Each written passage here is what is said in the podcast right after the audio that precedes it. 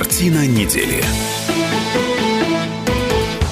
Повтор программы. Здравствуйте, друзья. В студии Иван Панкин и Николай Сванидзе, известный историк и журналист. Здравствуйте, Николай Карлович. Здравствуйте, здравствуйте. Начнем с достаточно нестандартной темы. В США запустился проект, который называется «Комитет по расследованиям России». А, его представил американский режиссер Роб Райнер, достаточно известный.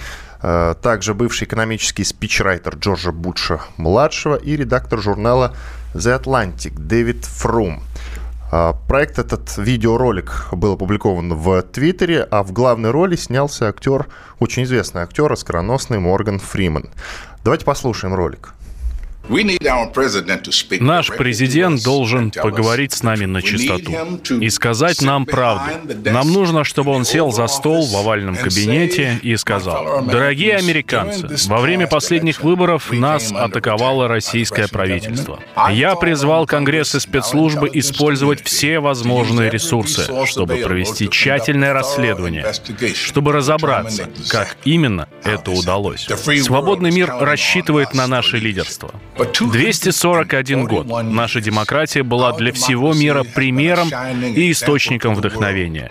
И у нас есть долг перед отважными людьми, которые боролись, которые погибали, защищая нашу великую нацию и спасая демократию. Ради будущих поколений мы обязаны продолжать их дело.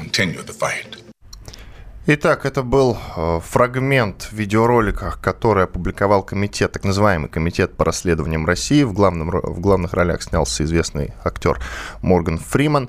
Э, это, конечно, малая часть этого ролика, а дальше Морган Фриман пояснил, что э, агент КГБ, имеется в виду Владимир Путин, который очень зол на Соединенные Штаты за развал Советского Союза, решил таким образом отомстить американцам и развалить их страну. Что скажете, Николай Карлович? Попробовать развалить, да.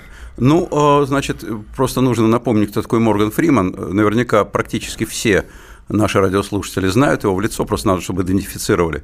Э, пожилой темнокожий актер эм, с таким мудрым, э, мудрым, очень усталым лицом, с умными очень глазами. Он э, действительно значитель, со значительной такой внешностью.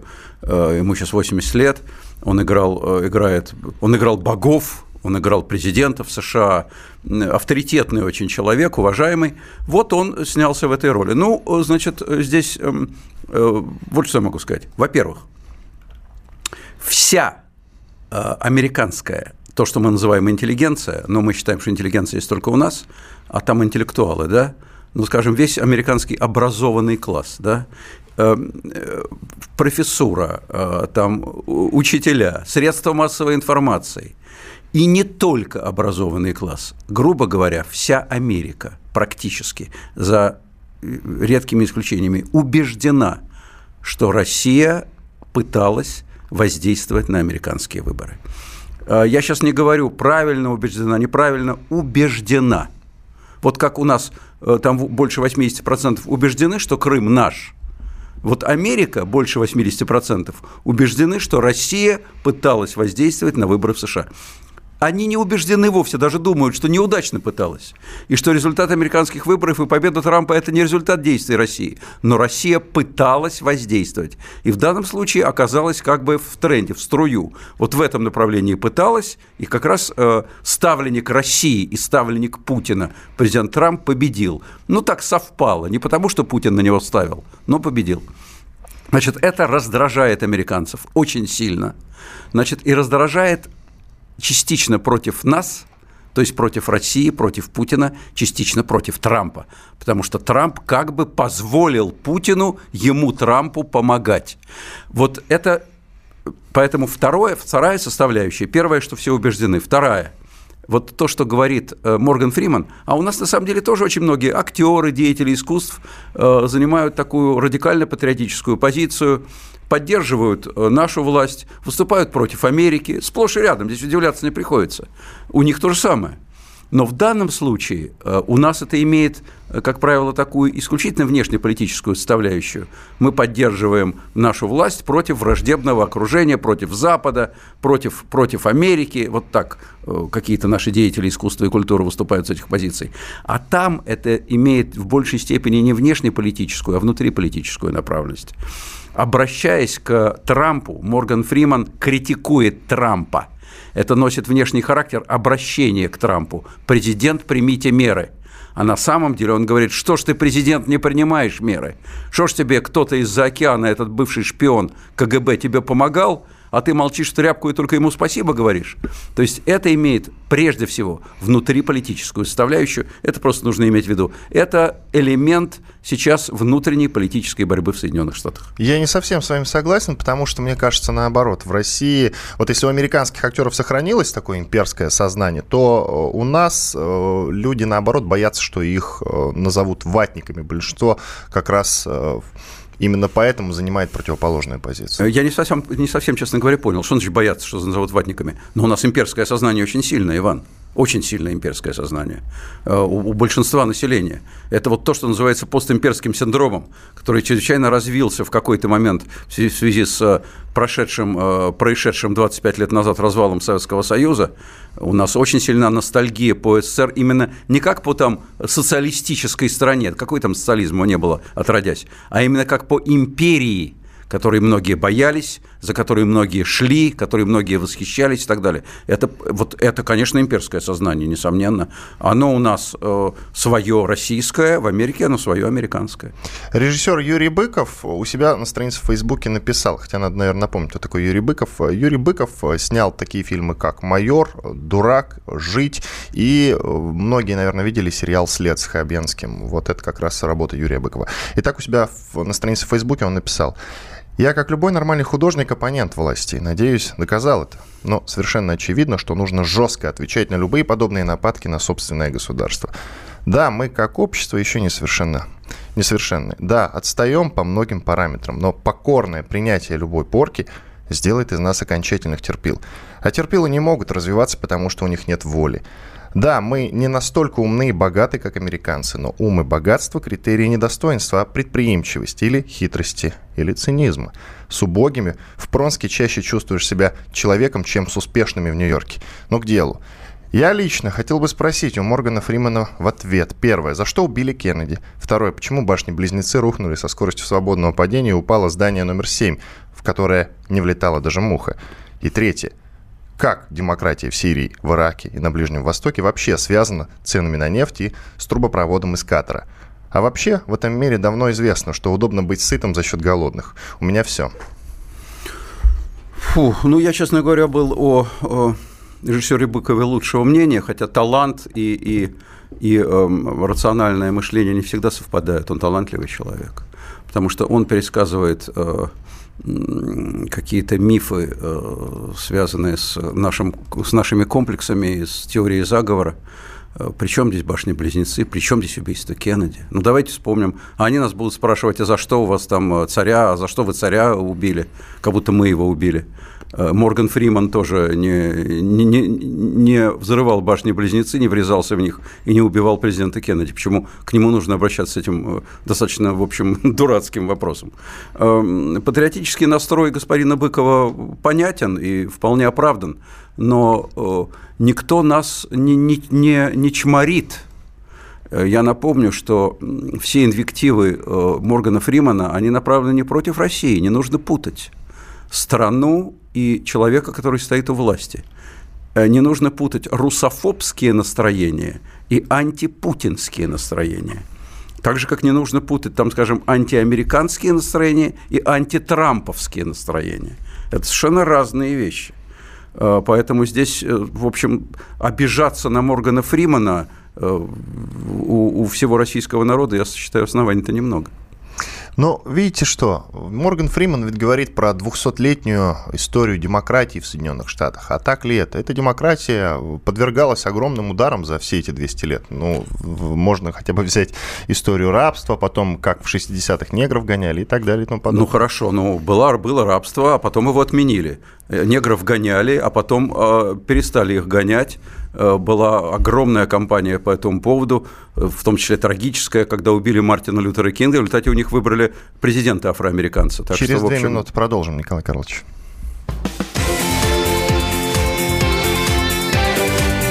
Картина недели. Товарищ адвокат! Адвокат! Спокойно, спокойно. Народного адвоката Леонида Альшанского хватит на всех. Юридические консультации в прямом эфире. Слушайте и звоните по субботам с 16 часов по московскому времени.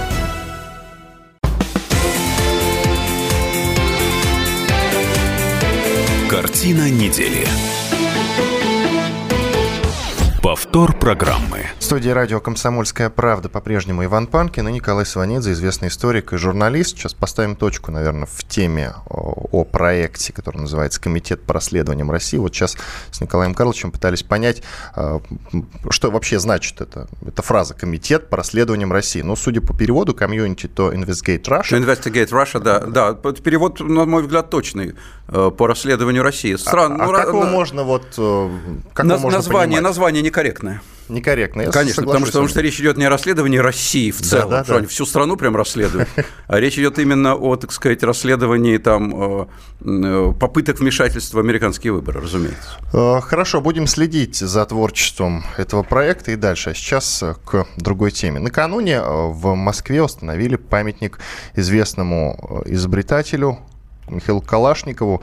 И памятник, конечно, очень многим не понравился. Но что памятник как памятник, на мой взгляд. Ну, стоит человек с автоматом. Человек, который этот автомат и изобрел. Но нашлись люди, которым э, этот памятник был не по душе. Ну, например, э, среди них известный музыкант Андрей Макаревич. Вот что он сказал по поводу памятника. Ну хорошо, памятник Калашникову. Пусть нам будет чем гордиться. Если подсчитать, сколько людей на планете убито из его оружия, получится миллионы. Хотя вот что интересно, войну с фашистами АКМ не застал, появился после. Так где он защищал рубежи нашей родине? В Афганистане? В Грузии? В Украине? В Африке? Ладно, пусть Калашникова, но почему такая бездарная, уродливая скульптура? Даже в советские времена этот истукан не прошел бы худсовет. Ну что же мы так уродуем свой город, позоримся перед всем миром? Я уточню, что это э, наш корреспондент зачитал пост Андрея Макаревича, который был опубликован у него на странице в Фейсбуке. Николай Карлович, вам слово. Знаете, я э, принадлежу к числу тех людей, э, которым этот памятник категорически не нравится. Я объясню. По двум причинам.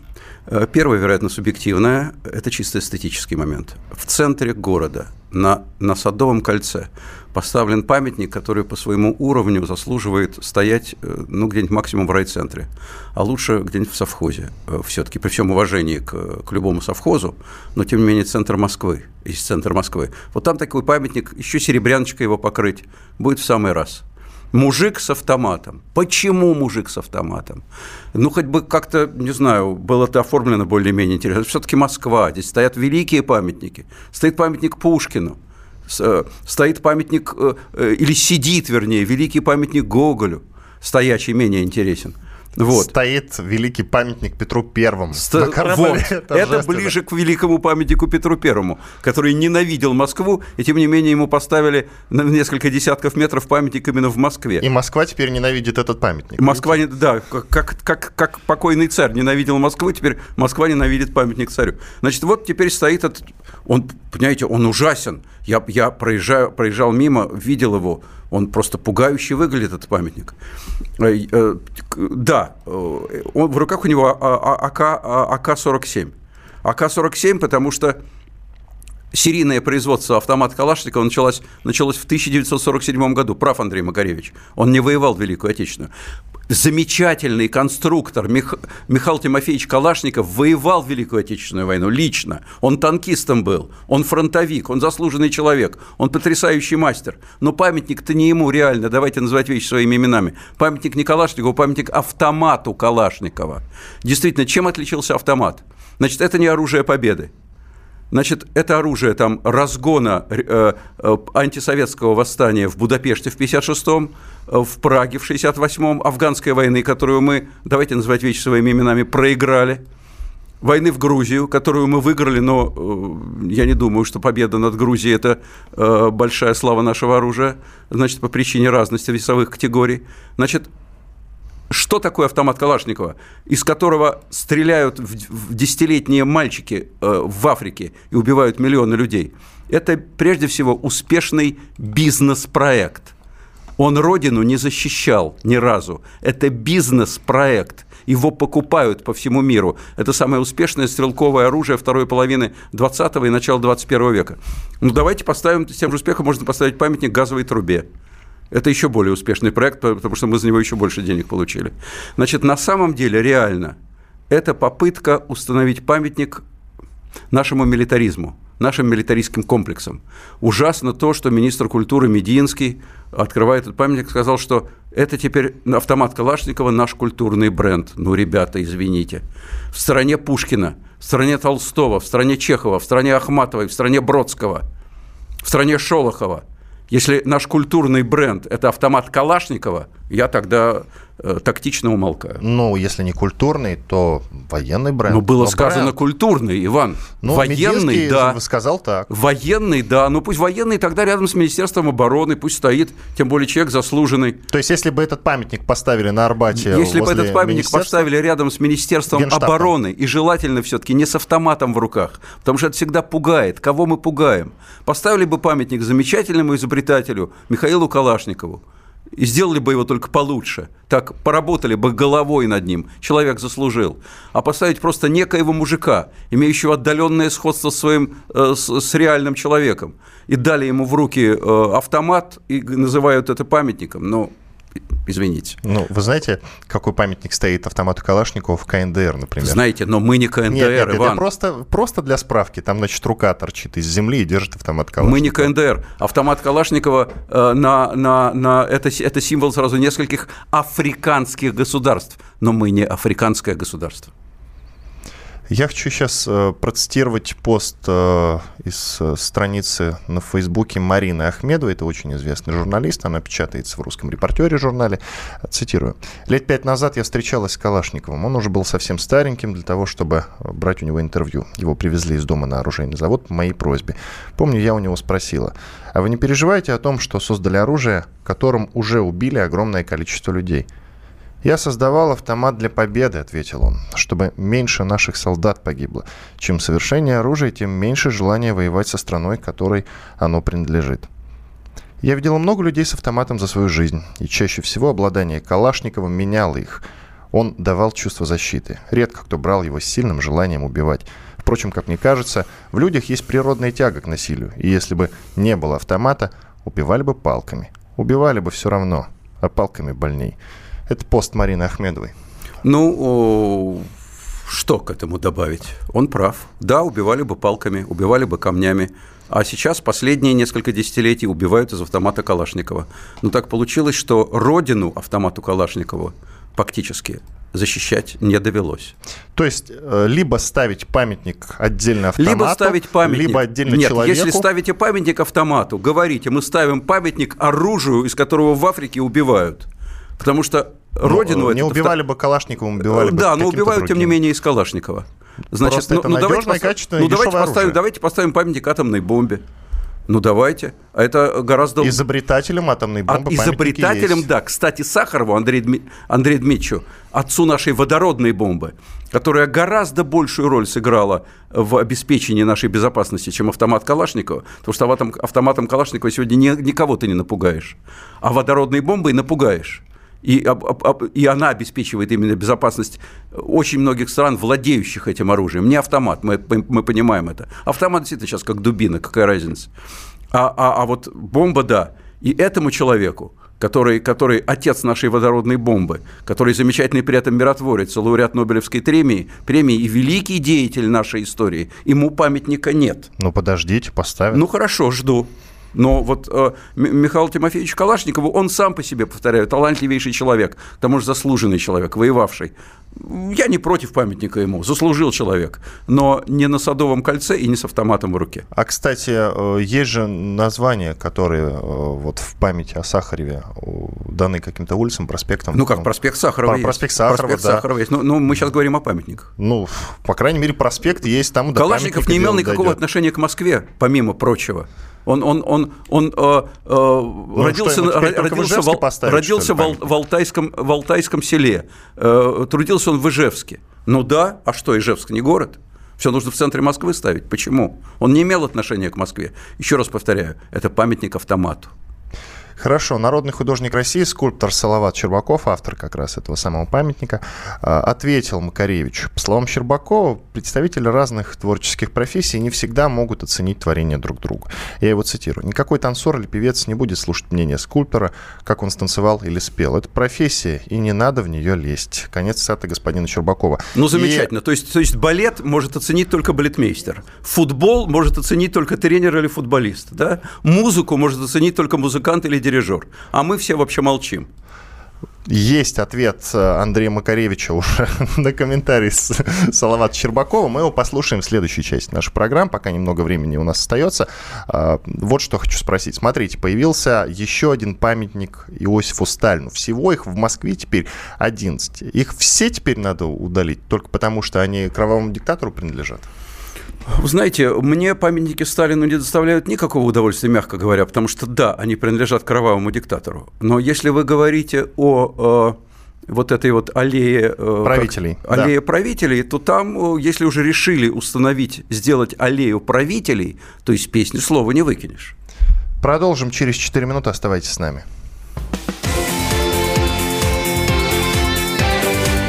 Картина недели. Мигранты и коренные жители. Исконно русская и пришлая. Культурные конфликты и столкновения менталитетов. Пресловутый НАЦ-вопрос встает между нами все чаще и острее. Ставим его ребром на радио «Комсомольская правда». Программу «Национальный вопрос» слушайте каждую пятницу после 7 вечера по московскому времени.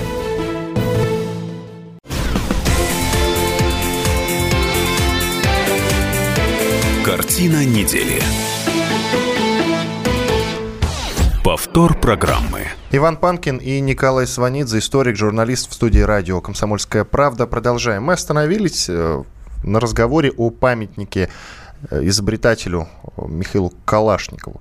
Так вот, э, остановились мы на том, что Салават Щербаков, автор памятника, ответил Макаревичу на критику этого памятника, а потом ответил ему еще раз. Макаревич, в смысле. Вот он дал интервью телеканалу РЕН-ТВ. Давайте послушаем минутное.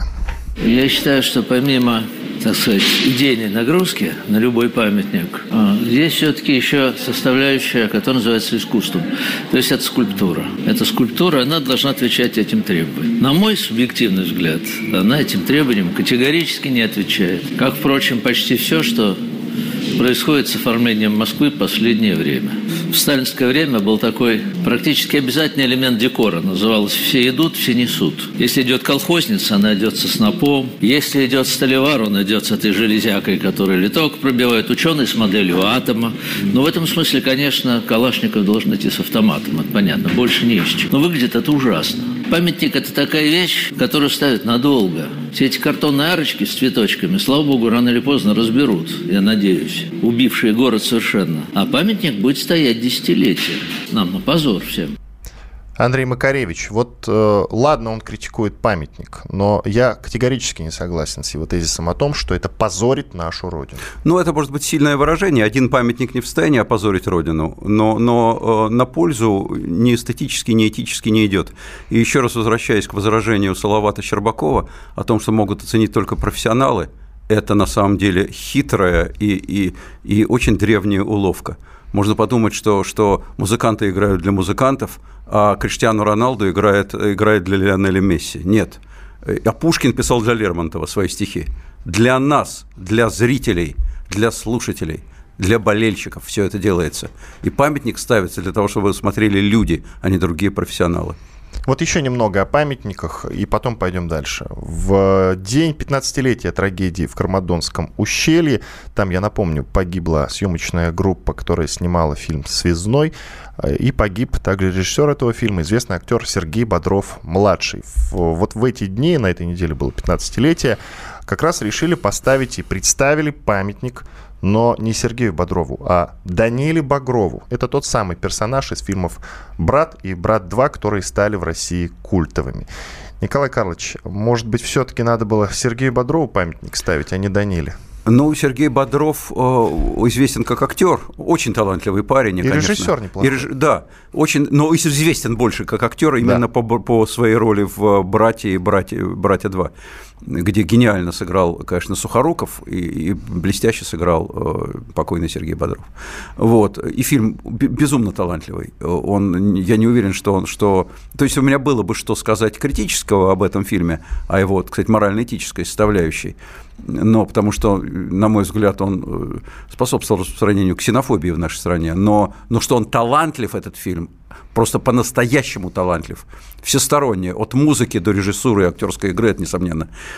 И э, сам персонаж Сергея Бодрова, вот этот вот э, Данила Багров, он, конечно, фольклорный абсолютно типаж. Он бандит, но он Робин Гуд. Вот если его брат, которого играет Сухоруков, он просто подонок, значит, абсолютно трусливый, мерзкий, э, опасный человек, то, то э, главный герой э, Данила Багров, он Робин Гуд, на самом деле. Да, он дикий, да, он, он в общем, даже э, такой, я бы сказал, мягко карикатурный, реально.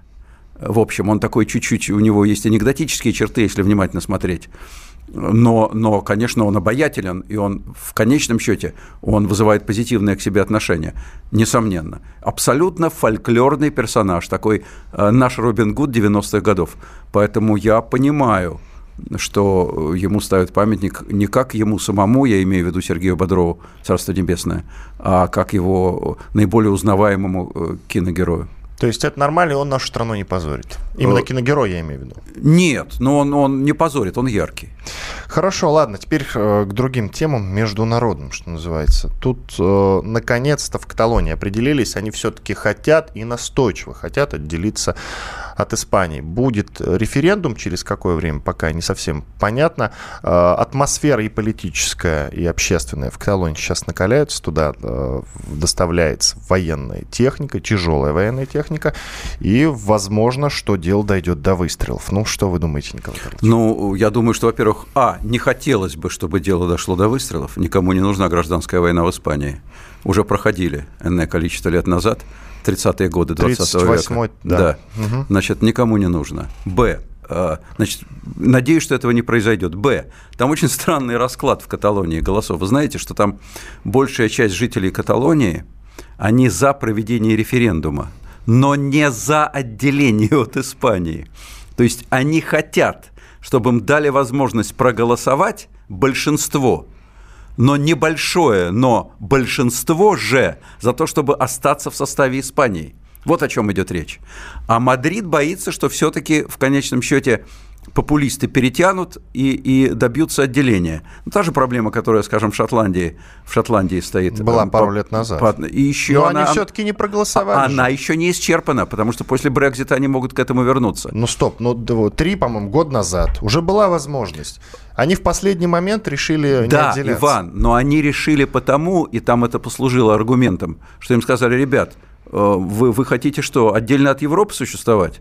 Британия часть Европы, а вы где будете? А теперь, когда Британия выходит из Евросоюза, у них появляется у сторонников отделения Шотландии новый аргумент. Э, Англия выходит, а мы хотим быть в Европе. Мы будем в Европе, а не в Англии. То есть быть где-нибудь, где нет Англии. Нет, в быть в Европе. Они хотят быть в Европе, оставаться в Европе. Если Англия выходит из Европы, между Англией и Европой они выбирают Европу. Значит, это, это очень интересный, кстати, момент. Это, как знаете, это как Абхазия, которая, когда Грузия вышла из состава э, Советского Союза, когда рухнул Советский Союз, Абхазия говорит, мы хотим быть, мы хотим быть ближе, ближе к России, и поэтому мы выходим как бы из Грузии. Да? Мы хотим быть вместе с большими, и поэтому поэтому выходим из малого. Здесь э, такое здесь странное сочетание э, сепаратистских интересов. Так вот, возвращаясь к Испании, я, я надеюсь, что, что все пройдет мирно. Если Каталония все-таки а, в конечном счете отделится, что не очень вероятно, то это будет, конечно, плохим примером для, для той же Шотландии, предположим, и тогда э, это будут большие проблемы для Европейского Союза. Это не значит, что он развалится. Он развалится, может быть, в какой-то мере, в нынешнем варианте он переформатируется. Но, тем не менее, проблемы будут очень серьезные. У меня-то лично, кстати, к этому э, такое отношение нежное э, к происходящему и опасливое по одной причине. Я немножко прибаливаю за Барселону и, и, и, и за, за футбольный клуб.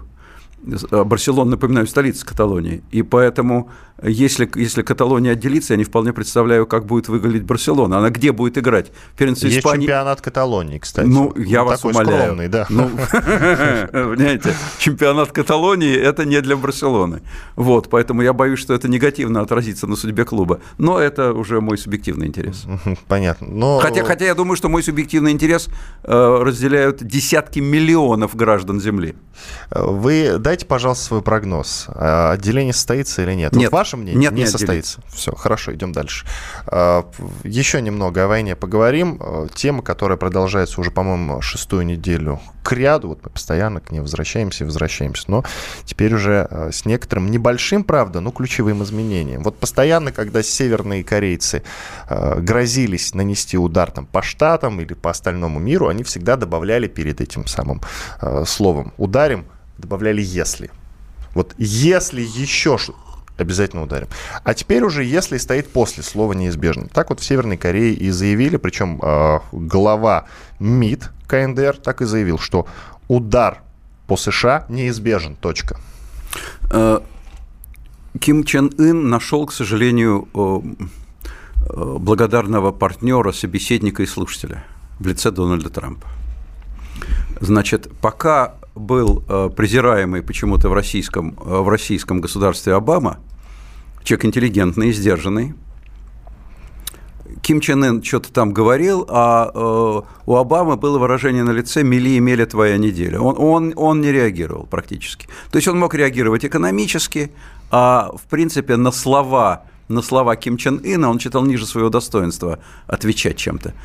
Э, Трамп отвечает – он азартный, он заводной, у него куча комплексов внутри политического свойства. Он изображает себя теперь мачо во, во внешней политике. Он изображает себя крутым мужиком. Значит, но, э, на мой взгляд, Ким Чен Ын и северокорейский режим – это не тот объект, э, в отношении которого нужно, нужно изображать себя ковбоем. Лучше бы вот этот, это прекрасная возможность помолчать, послушать, посмотреть, принять, может быть, какие-то жесткие меры, но не озвучивать их заранее.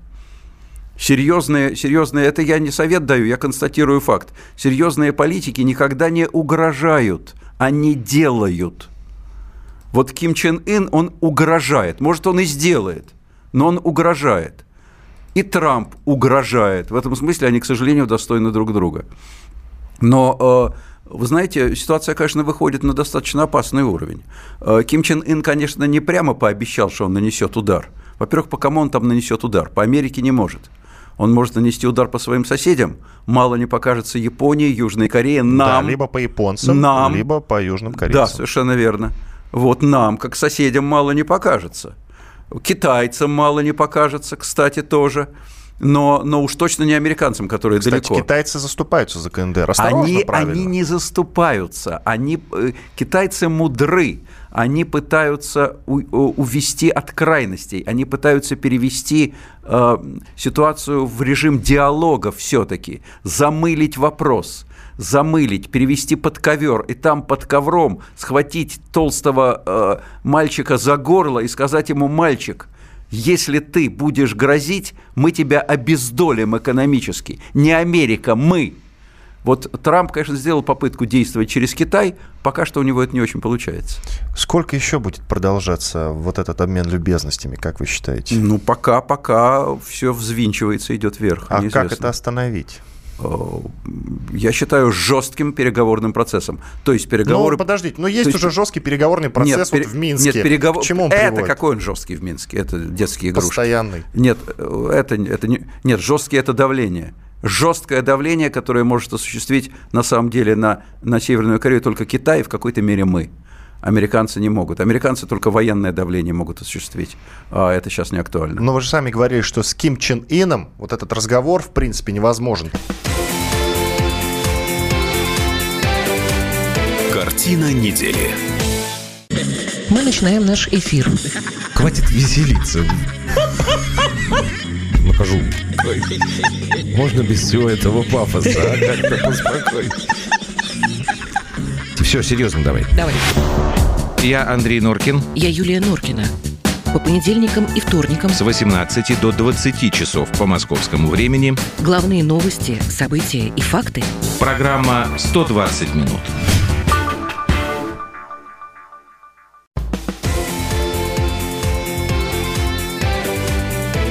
Картина недели. Продолжается программа «Картина недели» в студии Иван Панкин и историк-журналист Николай Сванидзе. Вот любопытную тему подготовил специально для вас, Николай Карлович. Порошенко, президент Украины, призвал ООН, Организацию Объединенных Наций, признать Голодомор геноцидом. Ваша первая реакция? Я польщен, что это вы подготовили лично, лично Специально для вас. У меня к этому отношение э, свое, я его изложу. Значит, э, я считаю, что Голодомор был геноцидом, потому что это не просто голод, это сознательно, фактически, а, скажем так, осознанно организованный государственным руководством Советского Союза голод. Но, в отличие от Порошенко, я не считаю, что это был геноцид украинского народа. Да, был он ген- на это и намекает Да, это раз. был геноцид всего народа. Потому что от голода так получилось, что пострадали больше всего украинцы, украинские крестьяне, казахские крестьяне, поволжские крестьяне, северокавказские крестьяне. То есть это был голод не чисто украинский. И, конечно, задачу э, руководство СССР во главе со Сталиным загубить именно украинцев не ставило, на мой взгляд. А вот что это был страшный удар, жестокий, садистский, по всему населению страны, по вообще русскому, советскому крестьянству, которое ненавидело руководство, к- руководство коммунистической партии. Ленин ненавидел крестьян, Сталин ненавидел крестьян. Это, был идеал, это была идеологическая ненависть. Считали крестьян собственниками. Считали, что от них проку революции и советской власти никакого. От них жди все, жди все время удара в спину. Вот рабочий класс, которому нехрен терять, кроме своих цепей, это да. А крестьяне, чем больше им давать по зубам, тем больше они будут кланяться и благодарить. Потому что рабы, потому что русские крестьяне, украинские, неважно какие, вот с ними так и надо. В результате при- привело это к голодомору. Что такое голодомор? Когда говорят о сталинской индустриализации, откуда она взялась? Это труд лагерь- лагерных заключенных и ограбленные крестьяне. Ограбленные крестьяне деньги от сельского хозяйства, зерно продавали, что привело к голоду, а на вырученные деньги строили, строили э, заводы, которые производили танки. По, кстати, э, э, американским рецептам и с американскими менеджерами. Так вот, вот именно это и была причина Голодомора. Никакого специального удара по Украине не было. Здесь я не согласен с Порошенко. Э, Вот вы заговорили про американцев, и как раз э, Порошенко-то умен, судя по всему. Он заявил об этом не где-нибудь там, выступая э, за трибуной перед депутатами Рады. Он об этом заявил в Нью-Йорке на 72-й сессии Генассамблеи ООН. И как раз призвал ООН признать Голодомор геноцидом. Идет речь про геноцид 32-33 годов, который был именно в тот момент по всей стране считается, но самый сильный был действительно на Украине. Вот этот исторический момент я э, не совсем знаю и могу как-то поддержать. Почему действительно на Украине он был жестче всего? Почему так получилось? А так Как получилось, считаете? а так получилось, что там, поскольку там был самый хороший урожай, реально, но это же Черноземье, Украина. А, обратите внимание, какие, какие зоны захвачены в наибольшей степени голодом. Не, не, не а, русское, не Черноземье, да? А, это не потому, что жалели русских крестьян, а удары носили по украинским, а просто где больше урожай, тем больше и досталось. То есть Тех, вот- тех, бы- тех больше и ограбили. Вот- тех больше и ограбили. И этим подтверждается как раз э, тот факт, что действительно на Украину какого-то специального акцента не Нет, делали. не абсолютно делалось. убежден. Мгм. Не было специального акцента на Украине. Разумеется, не все ООНовские чиновники, не вся мировая дипломатия знакома со спецификой российской и советской истории, поэтому здесь вот эти инвективы э, Порошенко не могут произвести впечатление. Тем более, что геноцид, повторяю, действительно был. Просто это был общесоветский геноцид, организованный советской верхушкой. Есть, я вам так скажу, если бы наши, вот сейчас наша власть, признала бы преступный характер той власти, то тогда э, сложнее было бы Порошенко обвинять э, э, тогдашний Советский Союз, тогдашнюю советскую власть, руководство в геноциде в отношении украинского народа. Если бы мы сказали то, что говорю я сегодня в ваш микрофон, в вашем эфире, был геноцид, да, это была преступная власть, власть, которая убивала людей, но не украинцев именно убивала, а больше убивала даже русских, потому что русских было больше, чем украинцев. Им и досталось больше от репрессий, от всего на свете. Вот если бы это было признано, выбили бы оружие из рук Порошенко. Мы этого не признаем. Наша... Почему мы этого не признаем, не знаю. Почему мы должны нести сегодня, наша власть в России должна нести ответственность за преступление сталинского режима, ума не приложу. И памятники ставим. И памятники ставим. Ну, кстати, я против памятников ничего не имею, это я так, к слову. А, на аллее все-таки правителей памятник Сталину может быть и актуален. Нет, если это аллея всем правителям, то тогда куда же там без памятника Сталину? А, и такой момент, коротко, пожалуйста. А почему ООН пока что не признает и вряд ли признает а, Голодомор геноцидом? Посмотрим. Я не знаю, признают они или нет, но, во-первых, может быть, у них есть эксперты, которые подскажут им то, что сейчас говорю я, но боюсь, что дело не в этом. То есть не боюсь, а думаю, что дело не в этом. Я думаю, что они просто не хотят э, вот так вот на прополую обострять отношения с Россией, с Москвой, с Путиным. А я не совсем э, уловил. Если у них будут такие эксперты, как вы, они признают или не признают? Не понял. Нет, нет, нет. Если будут такие эксперты, как я, они не признают это геноцидом в отношении украинского народа. Потому что, я повторяю, это не было, это не был геноцид в отношении украинского народа, это был геноцид в отношении всего советского Да-да, я все понял, спасибо. А, идем дальше. Предлагаю поговорить про оскорбление чувств телезрителей. Да, это что-то новенькое, согласен. согласен. Раньше э, все говорили часто о том, что есть такое понятие, как оскорбление чувств верующих. Теперь вот э, уже на телезрителей переключились. Э, итак, председатель Национального родительского комитета, эксперт Общественной палаты России Ирина Волынец заявила, что ведущий Иван Ургант, который делает на Первом канале несколько проектов, включая «Вечерний Ургант», оскорбил чувства телезрителей шуткой над героем телесериала про Великую Отечественную войну. Так вот, на своей странице в Facebook госпожа Волнец как раз написала, что Ургант стал ей омерзителен. А, дело было так. Во время телешоу «Вечерний Ургант» ведущий пытался в шутку воскресить актера Алексея Кравченко, который сыграл в сериале «Отчий берег» погибшего героя войны Макара Морозова. Давайте послушаем фрагмент программы. К сожалению, из серии, из сериала уходит погибая один из ключевых героев сериала Макар Морозов. И мы сегодня, пользуясь технологиями Первого канала, для вас будем воскрешать вашего любимого героя. Наша рубрика «Воскрешаем на первом». Итак, вот, вы видите, Макар Морозов уже здесь. Мы его немножко побрили, приодели, все готово к воскрешению. Ну что, воскрешаем Макара, как я с Маки однажды сказал. Ну что же, готовы? Алексей, вам не заплатят за участие в сериале. Как не заплатят? Ну, я сейчас объясню подробно, как. Вот еще одна цитата из поста госпожи Волынец. Надо знать, где и когда можно устраивать такой зашквар. Уж точно не на костях наших дедов, погибших за родину. Конец цитаты. Знаете, вот э, появилась какая-то тенденция э, всем оскорбляться. Э, По или... поводу и без вы имеете в виду? А, то есть в основном без. Значит, э, уже оскорбление чувств телезрителей. А, а интересно, а чьи чувства еще не оскорблены? Вот давайте еще Оскорбление чувств пешеходов может появиться. Чувств, чувств пешеходов, оскорбление чувств водителей, оскорбление чувств монтеров, вахтеров, шахтеров отдельно. Вот давайте каждую, каждую группу произвольную мы будем выделять и, и, и будем э, от ее имени говорить, что мы оскорблены. Значит, насколько я слышал э, или читал, госпожа Волынец сама э, мечтает стать телеведущей. Я не исключаю, что с этим связано ее обвинение в адрес телеведущего Первого канала. Вот. А я думаю, что и Лавра его не дает покоя скорее всего. Но вообще это, на мой взгляд, попустительствовать подобного рода вещам. И оскорбление чувств верующих-то я не понимаю, что такое, потому что тогда давайте внесем э, статью оскорбления чувств неверующих. Это будет логично. Абсолютно. И, и оскорбление чувств атеистов, и оскорбление чувств агностиков можно добавить. Отдельно, совершенно верно. Оскорбление чувств лысых, оскорбление чувств рыжих, оскорбление чувств седых, бородатых, безусых, очкастых. Вот что не говорите, а вот. а мои чувства постоянно оскорбляются. Я как человек с бородой испытываю... И, и в очках. Да. Я тоже как человек Кстати, с бородой да. в очках. А я еще к тому же и пожилой. Оскорбление чувств пожилых бородатых в очках. Знаете, как часто мне говорят, вот, Иван, почему ты ходишь с бородой? Ну, сбрей уже, побрейся, ну, будь наконец, как человек. Наконец, да. ты оскорбляешь, ты оскорбляешь мои... А может быть, ваша борода тоже оскорбляет чьи-то чувства, вы понимаете?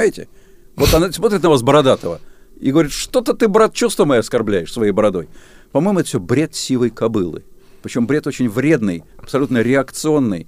И, в общем, здесь никак не законодательно, а практически этому надо положить конец. То есть все подобного рода жалобы и обвинения нужно, по-моему, сбрасывать в корзину. А оно не цинично ли действительно шутить над э, героями войны, как вы считаете? Ой, да не ну что такое шутка? Ну что такое шутка? Шутить над... А, посмотрите наше военное кино, великое военное кино, наш кинематограф советский. Там они тоже шутят. Они шутят сами над собой. И, и без шутки невозможно было провоевать больше четырех лет. И это нормально. Что такое шутка над героем войны? Это шутка над ним, как над героем войны? Или это просто шутка над ним? Понимаете? Вот там, скажем, кто-нибудь подшутит надо мной. Я скажу, вы что, смеетесь над моими сединами? Или, а вы смеетесь над тем, что, что у меня грузинская фамилия? Это ксенофобия. Это призыв к национальной розни. Ну, понимаете, а, а человек просто надо мной подшутил. И все. Но невозможно на все обижаться. Невозможно. Я, вы, я, вы, я считаю, что нужно, нужно просто выводить этот совершенно другой, более естественный уровень. Иначе все передеремся друг с другом. Я как-то помню, показывал вам какой-то карикатурный мультфильм э, в YouTube, и он был как раз э, про вас. Ну, конечно, высмеивал ваше творчество.